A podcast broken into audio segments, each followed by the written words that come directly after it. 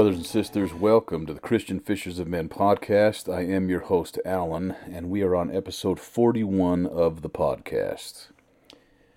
Um, also, bringing your attention, just doing some housekeeping stuff here, just bringing your attention to the fact that I am doing a Book of Mormon series, going through chapter by chapter, deep dive, diving in, taking our time, not worried about how long it takes uh, just doing a deep dive, trying to get under the uh, the scriptural dirt to see what lies beneath, see what kind of things that we can discover about these these verses as we traverse through the Book of Mormon together. We're going to go through the entire book, and then we're to we're to tackle one of the other uh, books in the canon. We're just going to keep going through this. Um, as as long for you know as long as it takes and as much time as we have. Um other than that, there is also the for those of you that have sub- subscribed, we've got new subscribers. Uh, make sure to check out. Probably the most important thing to check out is the midweek spiritual boosts. Those are from typically the brethren. Every once in a while, I might throw a John Bytheway or something like that at you, or a Cleon Skousen or something. But for the most part, I pretty much 90% of the time will stick with one of the brethren, uh, a talk from them, and that is really that should be what you guys are looking at, the sources that you're looking to for your information. I think it's fun and great that you come to me, but make sure we stick to uh, to the proper priesthood channels and and place their advice and stuff above all. With that being said, let's go ahead and jump into the podcast. Um, lots going on in the world, brothers and sisters. Lots going on. Lots of things on my heart. Today, uh, it's Sunday today. We went and me and my boys we went and took care of Sacrament to the Homebound. Um, made sure that we took care of our priesthood duties and stuff like that. And I just I've I've had a lot on my mind. I've had a lot of things on my heart. And one of the great things is that come Sunday, I can kind of forget all of that stuff and I can I can go to church and I can get like a, a, good reset. You know what I mean? I get a good reset. And I get a good reset on my perspective. And as uh, President Nelson has asked us to, to think uh, celestial, I think that's why Sunday is so important. You know, I think that's why it's so important to not only have your Sunday, but to have it in the proper Sabbath way right? Not going and doing a bunch of shopping, not going and and screwing around, you know what I'm saying? Like going and, and hanging out with your buddies at the mall or whatever, but to truly set that day apart and to have it be a day of rest and to have it be a day of service to our brothers and sisters in the ward or the stake or whatever and to kind of get out of the of the norm of the week get out of the norm of the hustle and bustle and the rat race. Um, for me, I think more than that, it's even, you know, that there's so much going on in the world, and I'm keeping a very close eye on Israel. Um, I'm keeping a close eye as to what's going on with that, and I'm keeping a close eye as to what's going on here at home as we kind of slide deeper and deeper as a nation into the arms of of Baal or or Moloch or whatever. You know, pick pick your ancient evil god, right? It's it's incredible to see these things happening. It's incredible to see and I don't want to get into politics here, but Israel is by its very nature just dripping with with symbolism and with prophecy. And so I'm going to go ahead and tread into these waters here, but to see pro Palestinian um, marches and and protests and stuff like that happening where they are chanting words the, the words uh, gas the Jews and stuff like that uh, harkening back to a time of of Hitler and Nazism um, going back to the Holocaust and where many many many lives were were taken murdered, um, unjustly taken. And it's it's incredible to me that my country you know, that certain aspects of my country are like that. That groups of people in this country would call for things like that. If anything, call for peace, right? Like, I, I don't think anybody can argue with peace. But, you know, I see things like this, and I, I, I have been diving into the scriptures to do these, uh, well, specifically the Book of Mormon but I, I typically, whenever I go into the Book of Mormon, I'm diving into the Old Testament or the New Testament to see what's going on on the other side of the world to get that second witness, right? Because that's what it's all about, brothers and sisters. It's about getting, you know, that, that second witness. That's how God does things, two or three, right? And it's been interesting, to say the least. I think that for a long time I felt a lot like Laman and Lemuel. And we're we're going to cover this more as we get into the, the Book of Mormon deeper and deeper, but um, shortly coming up, we're going to be talking about how Laman and Lemuel, how they had to have Nephi interpret a lot of the scriptures for them.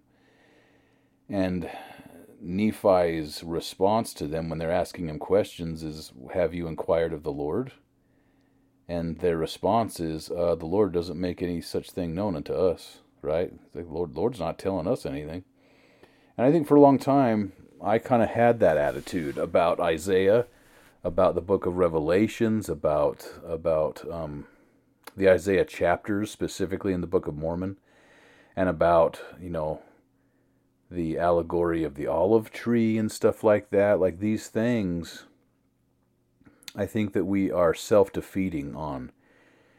And one thing that is incredibly apparent at this time is that we have so many tools at our disposal. Technology is such that we really have the vast majority of of human knowledge, of a library of human knowledge at our fingertips. And with the advent of of basic AI and stuff like that, which is, you know, even now the layman has access to in in at least a a a more basic form, a more stable form of it.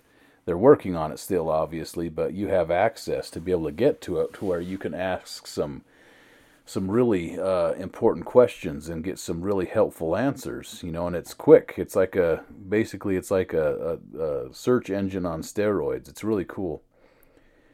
But we have all these tools at our disposal, yet we, number one, we don't, we, we don't use them. Number two, we don't ask for the Lord to help us understand anything. And number three, we, we just don't read it, right? We just simply won't even attempt it. Now, we know that the Lord loves effort, brothers and sisters. That's why the gathering of Israel is squarely in in our responsibility. It's in our laps. And the Lord could take care of that himself. He doesn't need us, right? The Lord can gather Israel on both sides of the veil by himself. He could do it very easily. He has a numberless concourses of angels at his disposal that he could send as missionaries. He could take care of it himself. But he doesn't do that. He has us act as his agents. He has us take up the role as angel in some instances, right? And we are then given the responsibility for our benefit and for the benefit of our brethren, for that mutual growth and benefit, spiritual, um, futuristic growth we are able to to go forth and we are able to be instruments in the hands of the Lord. And we are able to go and to gather Israel and have that blessing. And we can be saviors on Mount Zion as we as we gather Israel on the other side of the veil uh, for our ancestors our righteous ancestors who are are but waiting for us to to give them the opportunity to stand in proxy for them and to do the work for them and to allow them to say, Yes, yes, I, I accept membership in the kingdom. And it's really it's really very interesting, brothers and sisters, because we, we have all of these things and we we just it takes effort. The gospel takes effort. That's something I've learned. That's something that I've learned.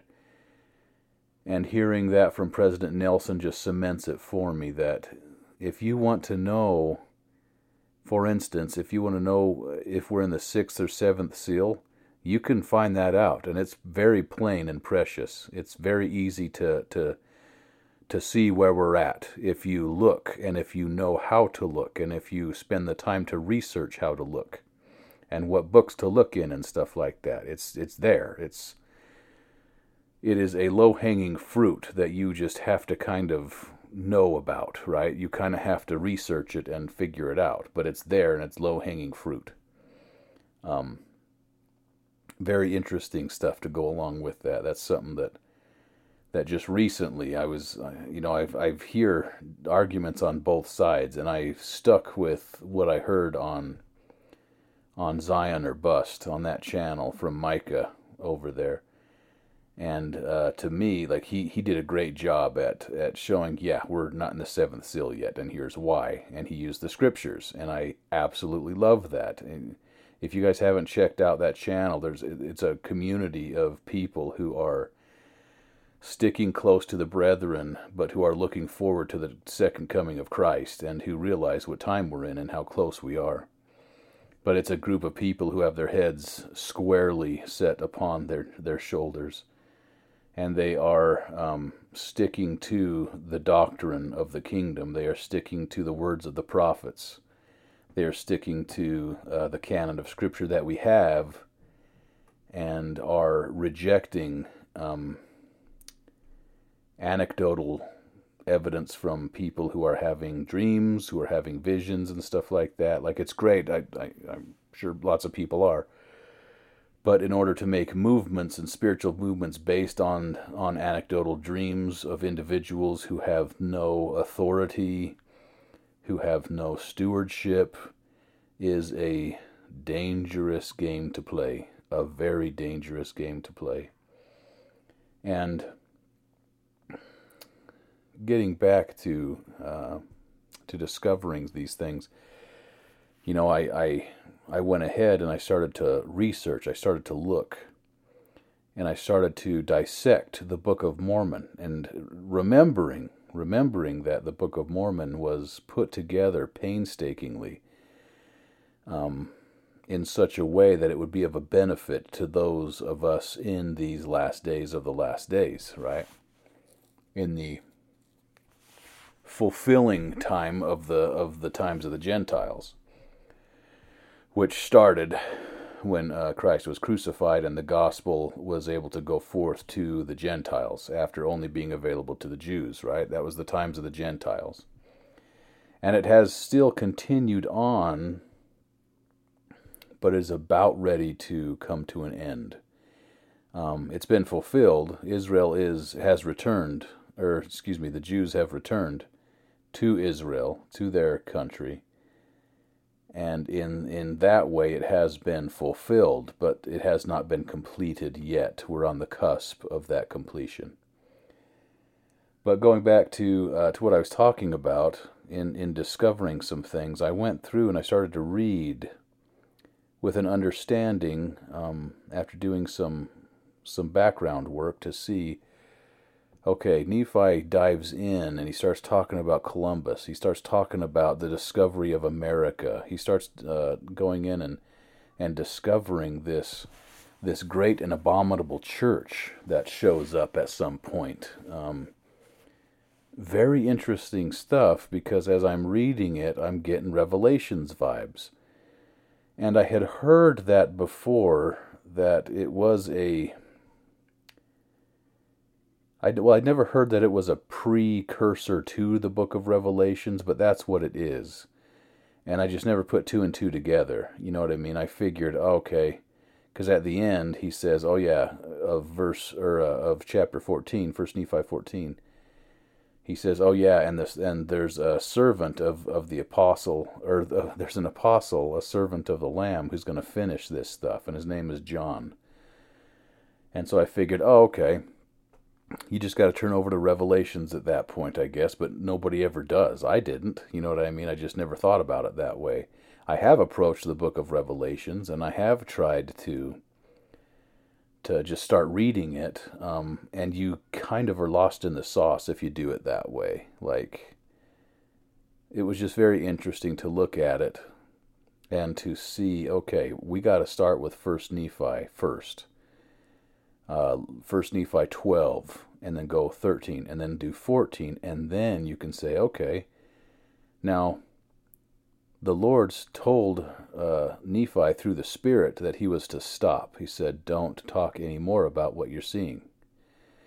Now, why would he do that? Why would he do that? That was that that was um, weighing on my mind. It was why would he tell him to stop? Is it because Nephi was too plain, too precious? Because he spells things out. He does a great job at that. Maybe maybe because we need to be tested on this, or maybe because if you want the answer to it, you need to work for it. Maybe some people aren't ready for it, and it's like a parable. You know what I'm saying? All these things are completely valid. But I took and I said, okay, Nephi was told not to report on his account of what he saw. So I went to the book of Revelations and I discovered that if you if you're reading in 1 Nephi 14, then the book of Revelations picks up in about chapter 7, and it acts as a continuation of the vision. And you will know extremely quickly as to where we are on the timeline, where we exist on the timeline. And it's kind of exciting. It's really cool. But then you go back to the Book of Mormon and you say, okay, so then Nephi takes a chapter or two and just kind of talks about some other things, then all of a sudden he starts throwing Isaiah at you. Now, why would that be? Did some research. Turns out Nephi wanted us to know what he saw. And you can almost hear that he desperately wanted us to know what he saw. So it's cool that he says, Hey, he gives us a clue by saying, Hey, the guy that's going to finish this, the Spirit told me his name was John. He's giving us clues because he wants us to look it up and to see what John had to say about it. And then he says, Wait a minute. Isaiah saw everything that I saw. I've read it. I'm going to go ahead and I'm going to handpick some chapters of Isaiah and I'm going to put them in here. Okay? Now, when you understand the premise of that, then the picture starts to organize itself. And you don't have to do a ton of work to figure out what is being said. Now, all of a sudden, Nephi, uh, First Nephi 20, you know, which is corresponding with Isaiah 48, I believe. You're like, okay, what? Why would he pick up in Isaiah chapter 48? Well, it's because he wants us to see what he saw. So he's showing us what Isaiah was talking about and what Isaiah saw we're getting the answers, brothers and sisters. We're being given some extraordinarily valuable information as to understanding what what the times that we live in are and and and what to expect next. I can tell you that from my study, from looking at where we are, from looking at what um, Isaiah was talking about, from looking at at what Nephi and John um, are talking about here, we are going to experience a, a hardship. We're going to experience some tribulation where we're going to be allowed um, to be stepped on for a minute. And I'm not prophesying that. I'm telling you that from what I have read, that's where we're at. We're going to be allowed to be stepped on for a minute. Are we ready for that? Because I'll tell you something, I think that always that always bothered me. That always freaked me out a little bit. The idea of being controlled or stepped on or for the the saints to to be under the the thumb of of of you know the the Assyrian or the, the whore of Babylon or whatever, right? That never sat well with me. And I, people, who are more spiritual than I were like, yeah, but you got to look at it after that. Because Christ comes like, yeah, but I don't want to go through the stuff that I that I have to. You know what I mean? It's like it's like they say I'm not afraid of death. Well, I'm not afraid of death either. I know where I'm going, you know. But but I, I don't want to go through the stuff that takes me through the valley of death. You know what I'm saying? I don't want to make the trek like that. It doesn't sound fun. I'm okay dying. I'm not okay going through the, the, the trouble of dying. you know what I'm saying? Um, it's the same way with, with, with this, where it's like, you know, yeah, I'm excited for the second coming. I'm excited uh, for Christ to come back and for us to have a perfect system of government under under the the, the royal monarch of of the great Jehovah. Yeah, I'm all for that. But the stuff that we got to go through to get there is sounds kind of rough. right? I can tell you that after reading through some of these scriptures, brothers and sisters, and I'm in the process of doing it because I'm reading and I'm rereading these chapters, and I don't move on until I feel like I understand as to what's going on. So I'm on my fourth time reading through some of these. And I'm getting insight and I'm getting inspiration and I'm getting the spirit is is feeding me baby food here on you know what I mean and it's it's getting me to the point where I'm kind of understanding a little bit more uh, for me as to where we're at and stuff. And that is where we are at. But going beyond that, after that, um, Isaiah steps in and we get words of the great Jehovah. We get the Thus saith the Lord old school, Old Testament prophetic speech where he is basically saying, Yeah, Israel, you have, you know, you, you've had your problems and stuff like that, but I remember the covenant that I have made to your fathers. And I'm going to call you to come out of Babylon.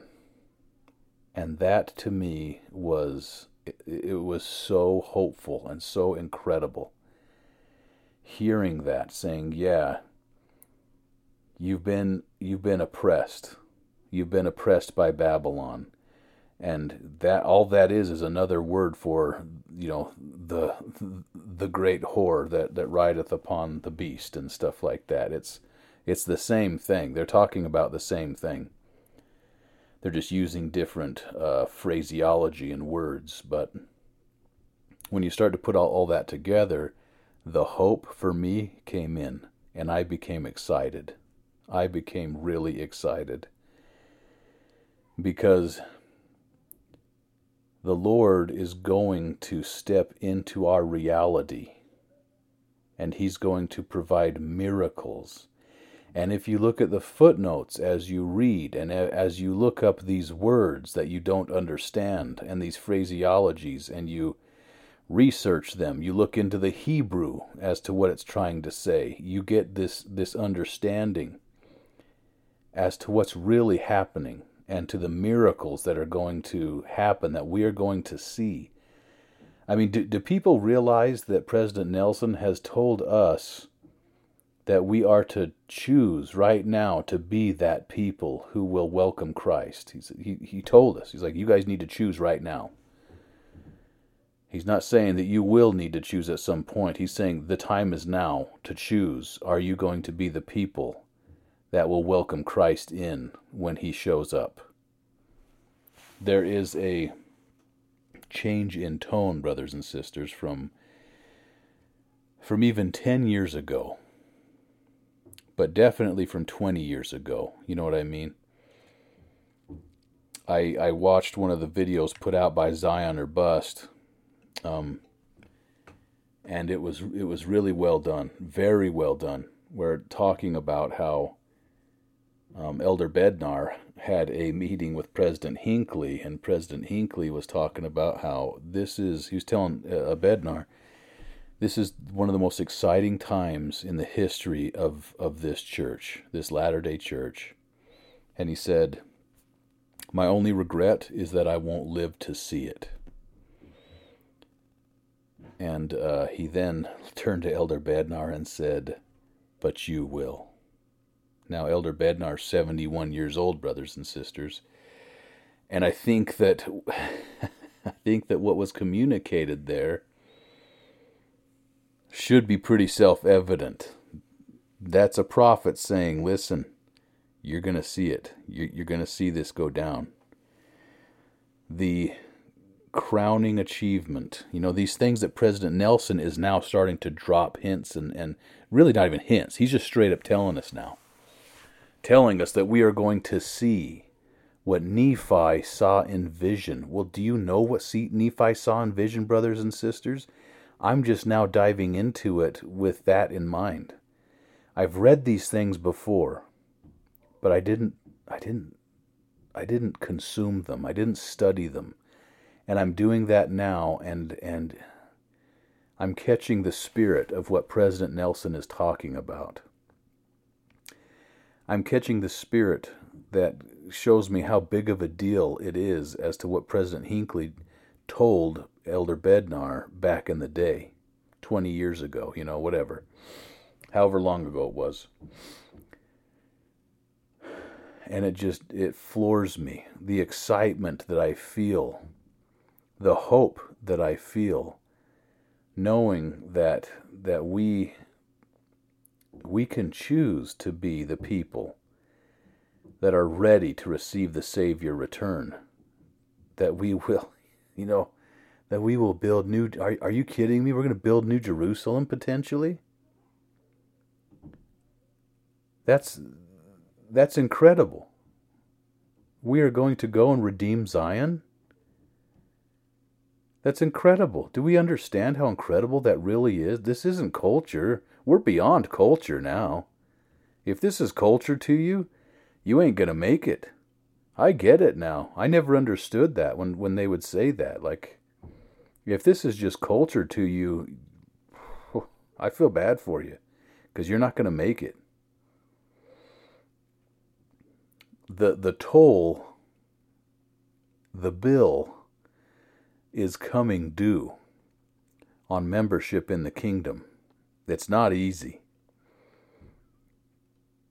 And the lackadaisical, fair weather member of the church those days are done. Those days are done. This is it. This is the gut check. This is that time in history where you get to perhaps seal your testimony with your blood. I don't I don't know. I'm not trying to be dramatic. I just you know, we're at that point now where like our pioneer ancestors where this comes with a cost. Do we realize that people on the word of a prophet likely, knowingly, traveled across the country to a wilderness, an untamed land, knowing that they were probably going to die along the way? But reading their journals and getting just a little window into their their mindset, into what they were thinking. Hearing the, the, the phrases over and over, if my children, if my children will make it to Zion, then it'll all be worth it. That's incredible to me. These people were willing and did give it all. In some cases, they gave it all. They sealed their testimony with their blood and were buried in shallow graves in the snow because of this. It's not culture anymore. We can't stand on their shoulders anymore. It's our time now, brothers and sisters. It's our time now to step into their shoes, to truly step into their shoes, and to either accept or reject the gospel of Jesus Christ. It's a powerful defining moment in our lives, and it's an opportunity. This is an opportunity. This isn't this isn't one of those things where we get to ride on the coattails of their testimony anymore or or step on the ladder that they have built we we've I think we've lived in in the shadow of of the culture for so long that we've forgotten I've said this before but we've forgotten what it means to struggle what to be tested we haven't been tested yet sure we're being tested by temptations. We're getting tempted, of course, and we're having to choose every day if this is really worth it or not. But I'm talking about like outside pressure. I'm talking I'm talking Babylon. I'm talking Egypt, right? I'm talking about about these these kingdoms who are set up by the devil that start to, to put pressure on us to start to tell us, uh uh-uh, uh, you ain't to pray anymore. Uh uh-uh, uh, you ain't to do this. Uh uh-uh, uh, you ain't to do that, right? And when that is allowed to happen for a season, a lot of people are going to lose their cool and they're going to lose their faith. And they're gonna they're gonna look to uh, Babylon. They're gonna look to Egypt, and they're gonna say, you know what? Oh man, that great and spacious building over there where everybody's laughing at me. Membership is free over there. I ain't got to work for. It. All I got to do is forsake all of this, and I can go join them and be comfortable.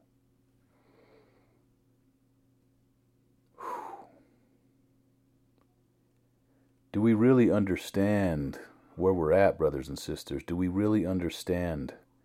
Are, are we taking it seriously? Are you are you mentally prepared? Have you made up your mind? Do you know what your answer is going to be when Babylon comes knocking?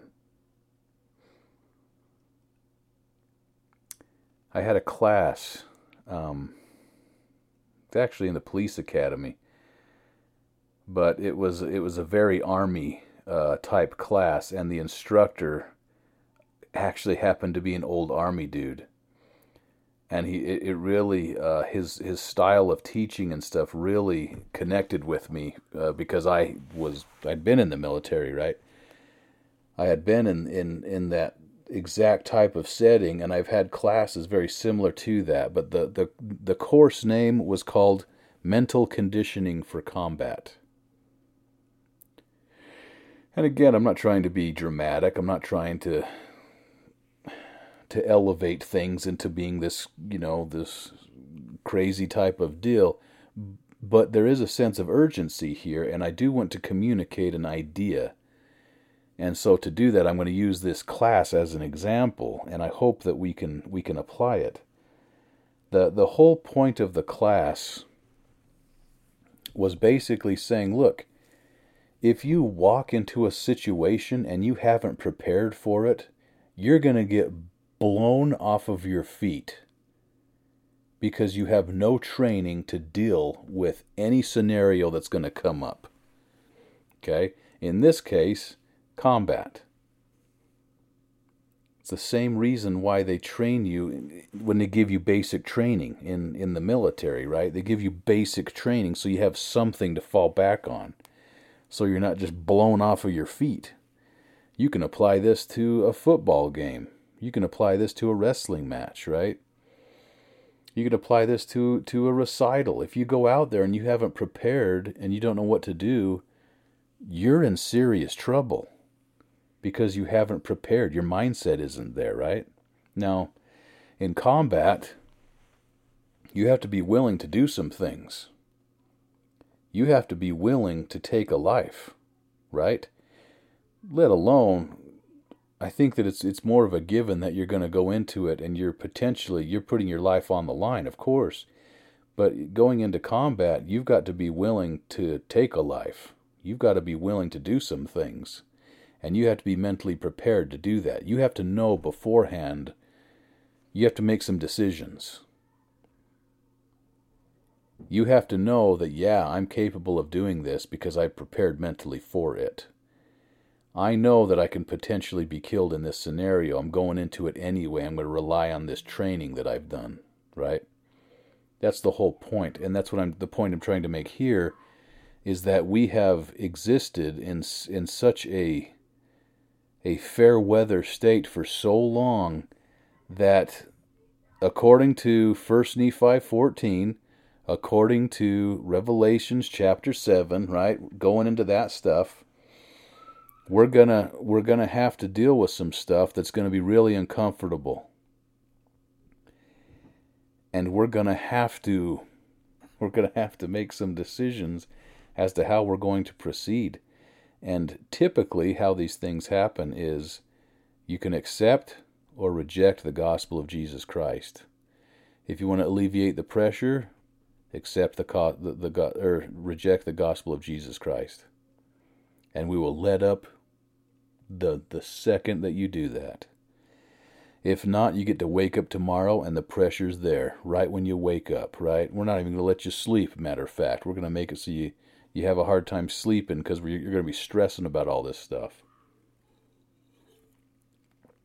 By the way, if you guys hear my kids going wild, they're just they're just doing normal kid stuff. They're probably beating each other up and giving each other wedgies and stuff like that, like kids should be doing. But we don't allow them to play video games or or watch crazy shows and stuff on Sunday, so they're getting a little wild. So if you hear them, I apologize, but they're kids will be kids.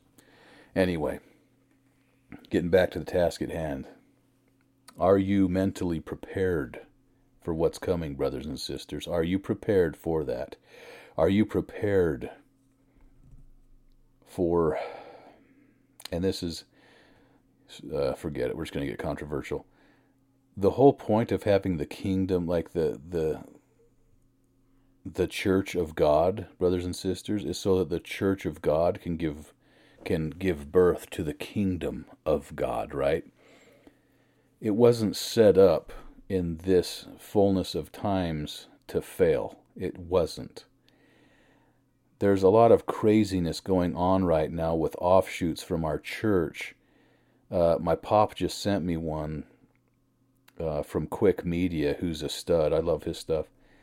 But talking about these people who have um, have taken this 16 year old kid who's he just wants to play football and stuff and they they're saying that he's the Davidic servant and all of this wild stuff. It's like, guys, oh my gosh, this is what happens when you get away from the 12, when you get away from the, the prophet and his guidance.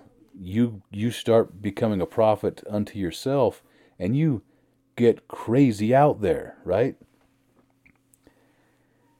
You get crazy out there and then the church becomes the establishment in your eyes. And and you know he he did a great job at saying look i'm anti-establishment too you know and and i would call myself anti-establishment.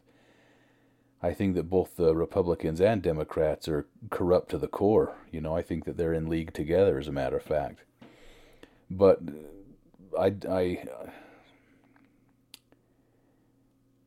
The church organization is inspired. People will drop the ball, yes, but the church organization is inspired and set up in such a way that it is to give birth to the the kingdom of God, which is the monarch that Christ will come and and accept and be crowned in the in the um the first official return to Adam-ondi-Ahman, where the keys will be given back to him. That's the whole point of the organization of the church, right? Things are done in wisdom and order and are set up for our benefit and are set up in preparation for all of this stuff that we're going through and that we're about to go through. Okay? It is why I I I so heavily emphasize the importance of clinging to the prophet, of clinging to the the majority of the 12, okay? People love to point out the fact that that under Joseph Smith that there was some apostles who fell away and it's like, yeah, they're they're people. Judas fell away too, you know, under Christ himself that's why we follow the majority of the 12, right? Like, I have no problem with that. Like, yeah, they're fallible men, but if we follow the majority of the 12 and the prophet, we're good. That's that's the that's the guarantee that we've been given, right? And that's what I hang my hat on. And that is controversial to some people, so be it. Choose ye this day whom you're going to serve, you know. There is so much room for error right now. And things are so close and the the level of of dialing in that we need to have you know when when you're when you're first doing a project when you're first starting to to build something you're going through and you're you're kind of getting a rough draft and stuff well that part's done we're at the point now where we need to dial in our our instruments to the millimeter you know what i mean we need to get it dialed in because if you're off now you're going to be way off in left field and you are going to be in serious trouble. And not only that, that's bad enough, but then you can lead your children into forbidden paths. You can lead others in your digital community or your physical community into strange and hidden paths. And it's just a dangerous, dangerous game to play. And it is, it is stepping off of the iron rod. That's what it comes down to, brothers and sisters. I'm, I'm, I'm, I'm having a hard time not, not busting out a lot of Book of Mormon stuff. You know what I mean? Because we're we're going to be going into it. I've been, I'm I'm preparing for another another chapter here, but hopefully I can get it out tonight. But the whole point of the vision of the tree of life, like look at it. Who is Lehi? He's a prophet. Where's he at? It's not just his family that you know what I mean that he's at the end calling to. He's calling to others. He's standing in for the prophetic mantle of whoever's going to hold that prophetic mantle in the future. There are, it's it's so easy to understand when you look at it that way. The iron rod, you know what I mean, is the word of God, obviously, and it's the the prophets, the ones saying, "Guys, come over here," right? If you let go of that rod, It freaks me out. I'll be honest with you, it freaks me out. You know? I think about about me as a kid. You know, I was there were times in my life when I was a complete moron. I was a hard-headed kid who had to learn things on his own. And I resent that about myself. You know, it's there's many like me. I have a lot of company, okay? But I resent that about myself that I couldn't just listen to my parents on some things. I couldn't just trust in their words that they knew what they were talking about. And I resent that about myself. But I, I look at it now, now that I'm in their shoes with my own children, and I hope and I pray that they're listening to the words that I'm telling them. Because I'm able to tell them, look, I was stupid on some things. I don't go into uh, specifics with them. I don't, you know what I mean? I don't tell them all my sins and stuff. I just tell them, look, you know, I've been stupid before and it caused me extreme heartache and it caused me pain that like that I don't want you to feel that kind of pain. I don't want you to have that kind of godly sorrow. I want you guys to be able to rise above that. You know, and I have great anxiety for my kids and and the thought of them letting go of the iron rod to go into forbidden fat paths freaks me out. It freaks me out. And that um that feeling that I have for my children extends to people in my audience as well. This has become kind of a community to me, you know. We are it's crazy to think about, but we are thousands strong, brothers and sisters, and it I didn't know that until recently. I just I just I'm not the type of guy that's going to go in and look at a lot of the the numbers on on a podcast. I I do this because I feel that there's a a call and that there is a responsibility for me as an Ephraimite to open my mouth while there is opposition from the other side calling for your attention and I just want to be a voice of reason. So I don't I don't care about monetization. I don't care like I'm not doing that. I'm purposely not monetizing anything. But I I typically don't jump into the numbers a lot and stuff. And I just got curious the other day and I looked and I was blown away by how many people choose to listen to my voice. I was like, wow, I, I didn't think that that was, uh, that it was that big of a deal. And I don't, I really don't. Any success uh, has nothing to do with me. Believe me, I know that. I think that we're in a day and age when when people who you know not not even super intelligent people like myself. I don't consider myself a brilliant human being by any means but i have a spiritual gift of i've always known that there is a a god. I've always known that there is a christ and i've always known that the church is true. And that is my gift. That's it. I at least have that right that's my one spiritual gift is that I know that this stuff is true. I have faith that it's true. And that has never, ever, ever been shaken. Ever. I know it's there. Whether I'm wicked or not, it's there. I know that it's true. And if I rebel, I'm knowingly rebelling against truth. And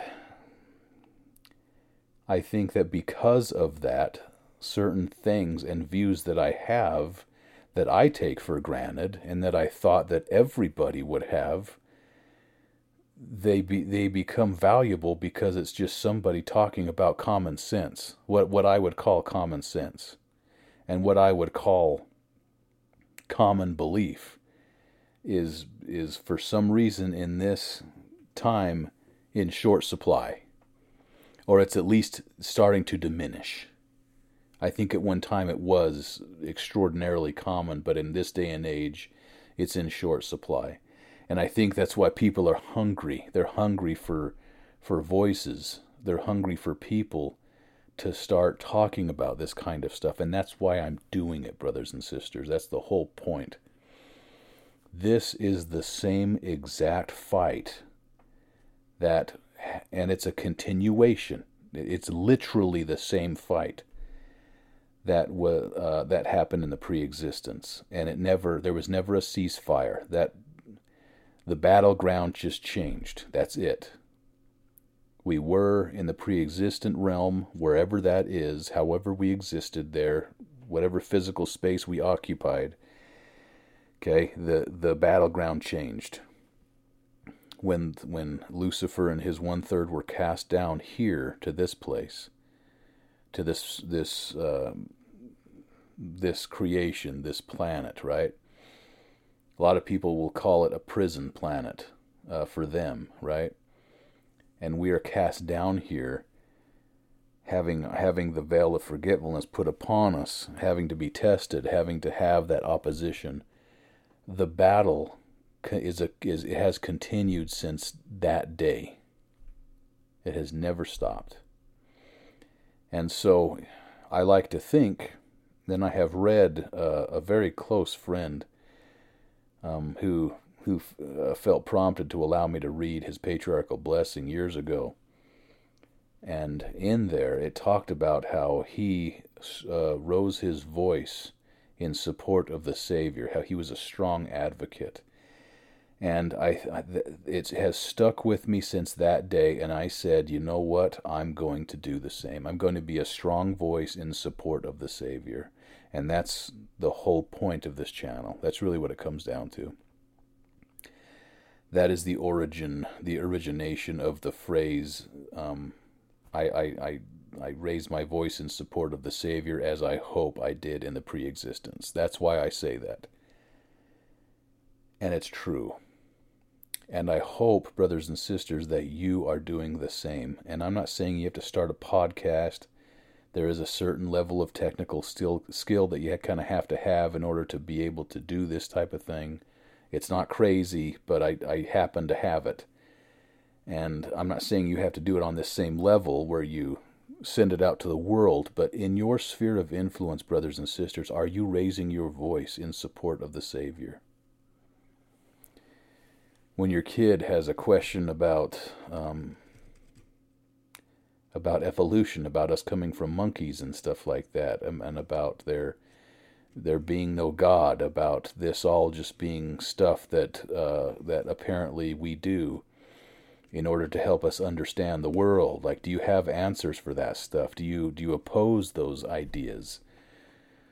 You know what I'm saying? Like, it's it, it's one of those things. I talk regularly with my kids about that kind of thing. We talk about about um, their science classes and things that they, they, they get taught that we have to kind of work through and talk about. But are you at least are you at least letting your children, letting your people in your sphere of influence know where you stand, even when it's not popular? I've caught a lot of crap for my support of the prophetic mantle. I have had a lot of people give me a lot of guff and say some very uh, mean and hurtful things to me, not only in, on this channel, but but also people just in my in my life, right? I've had a lot of, of mean and hurtful things said to me about that, and and it's crazy to see the spirit of Satan rise up in people that you would have never seen it rise up in, that you would have never guessed.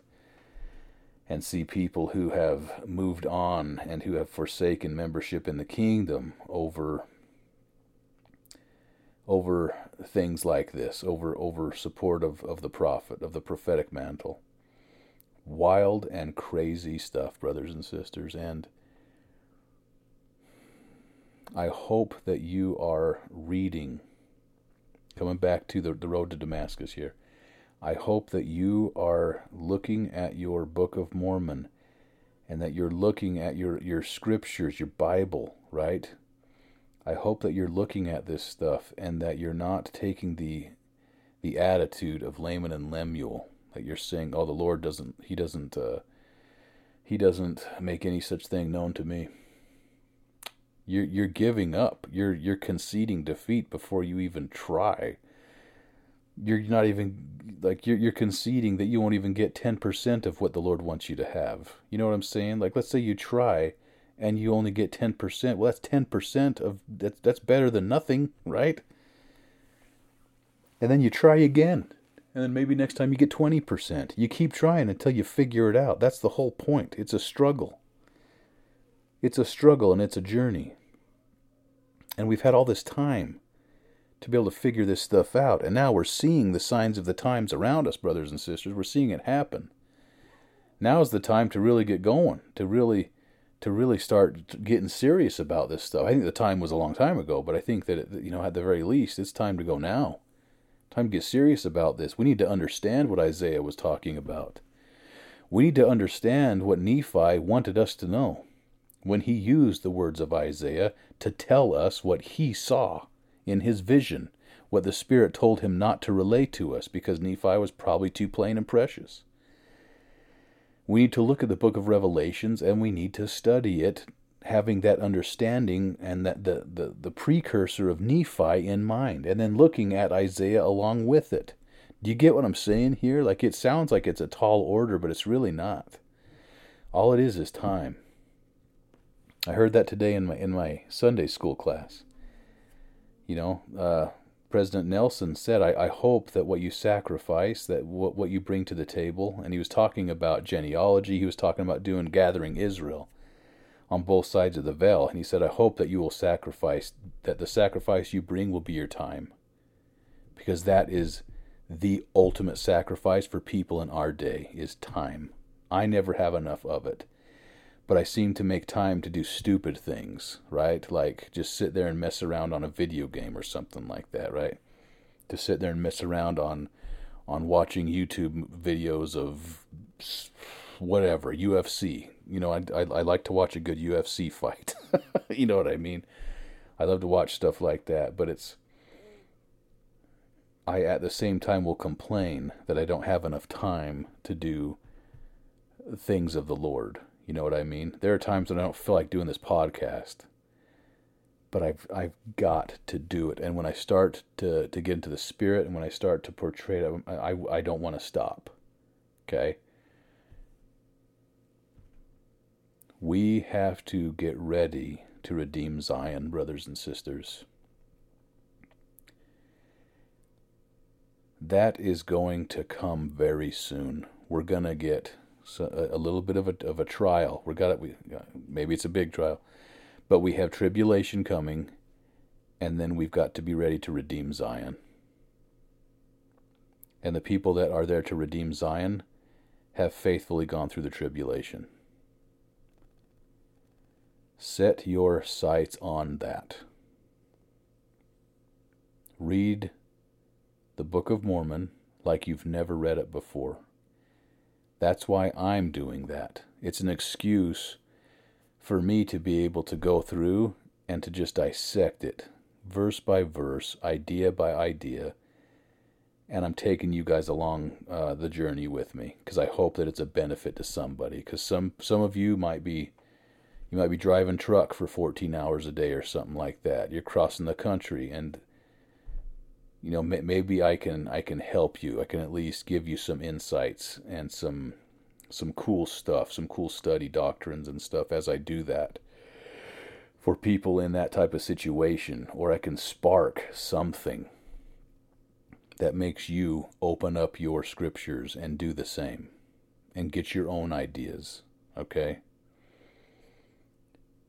Brothers and sisters, I am going to close out here. I've I've talked about a lot. I've had, a, like I say, I approach these things and I have a lot on my heart, and I probably jump around a little bit, but that's just I'm that's how my brain works.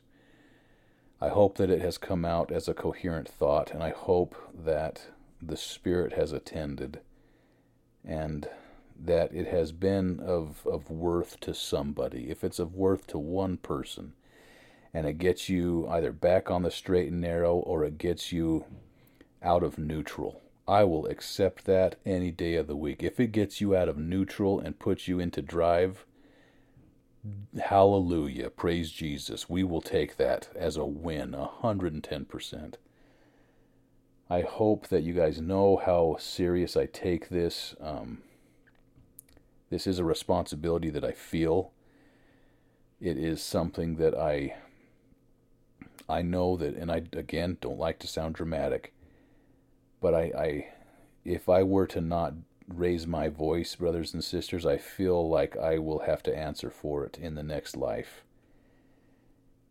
And so I I give you the words and I give you the advice and I tell you the things that I tell you having that in mind that I can I can stand with a clear conscience before my maker and that I can hold my head high and that I can say that I did my part as an Ephraimite that I try to fulfill my mission and the mission of my tribe, who I represent to the best of my abilities. I know the church is true. I know that Christ is going to come. He's going to come, and that this is not just a nice cultural way to live. I know that the, the Messiah, the promised Messiah, will come to redeem his people, and that those of us who have been prepared, who have been prepared through tribulation, and who have chosen to, to live the celestial law now, here, on this horrible kingdom that we are in, with Babylon in charge, will be ready to receive Christ, to be able to redeem Zion as a people. And I hope to see you there, brothers and sisters. I hope to see you there. Kneeling down after we have just finished the temple and seeing our Savior return to us in the city of New Jerusalem, and accepting the temple, and accepting and, and, and taking over the monarch. And I say that in the name of Jesus Christ. Amen.